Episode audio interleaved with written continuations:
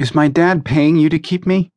Eryn's sharp question drew Ike's attention to where she stood behind him with her bagged purchases. What? No. There'd never been any discussion of money.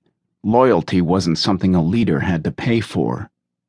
Grabbing half the bags to lighten her load, he herded her out the door and toward the grocery store on the opposite end of the strip mall. As they moved along the covered walkway, Ike suffered the sudden certainty that they were being watched. Who? He searched the broad parking lot for the culprit. His nape prickled.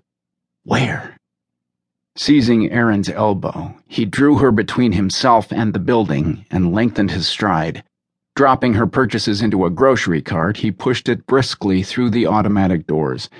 To his exasperation, Eryn slowed to a stop just inside the breezeway. Ike stopped and backed up. What are you doing? he demanded when she closed her eyes. She hushed him. Visualizing what we need. He cast an uneasy glance out the windows, but still saw no reason for his wariness. She started forward as suddenly as she had stopped and he chased after her, fighting to keep his gaze from sliding downward.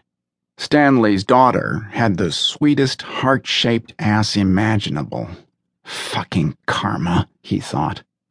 For the next half hour, Eryn browsed while Ike's blood pressure steadily increased. She compared brands. She read the sides of boxes and the backs of cans. Meanwhile, he listened to the ticking of his watch, the voices in the store, footsteps. When she dropped one box of breadcrumbs in the cart and put the other back, he just had to ask, Why that one? She glanced at him sidelong.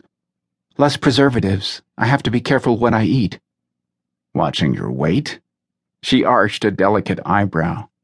Cancer runs in my family. He felt like he'd been slapped awake.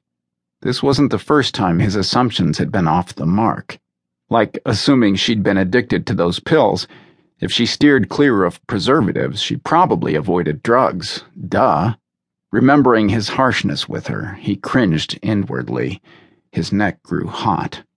But then he wondered if the FBI had prescribed the pills to keep her docile, and that kept his mind off his idiocy. He was still pondering the FBI's tactics when they cashed out minutes later.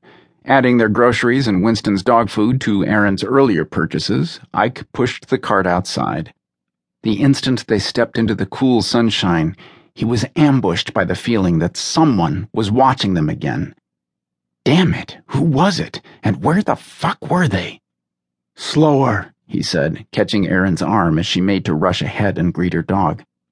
Aware of the soft delicacy of her wrist, he raked the rooftop behind them for signs of a sniper. Nothing. Conscious of her wide eyed scrutiny, he tried looking as casual as possible. What's wrong? she demanded. Just keep walking. One by one, he assessed every car in the parking lot. Still, he saw nothing to merit his jangling sixth sense. I'll get the bags. You get in. He unlocked the doors with his remote key. Sit here, he said, forcing her into the middle seat in lieu of the front. Why? Her voice had climbed an octave. Just do it. He tossed in the groceries after her. At that precise moment, his roaming gaze fell on an all silver motor coach parked by the bank on the far side of the parking lot, behind a row of blooming Bradford pears. The FBI had monitored their safe house from a motor coach just like it. He hadn't seen it for himself, but it fit Cougar's description. As he squinted across the distance, sunlight glanced off a reflective surface just inside a tinted window. Ike's adrenaline spiked. He ducked out of sight. Binoculars made that kind of glare. So did an older model rifle scope.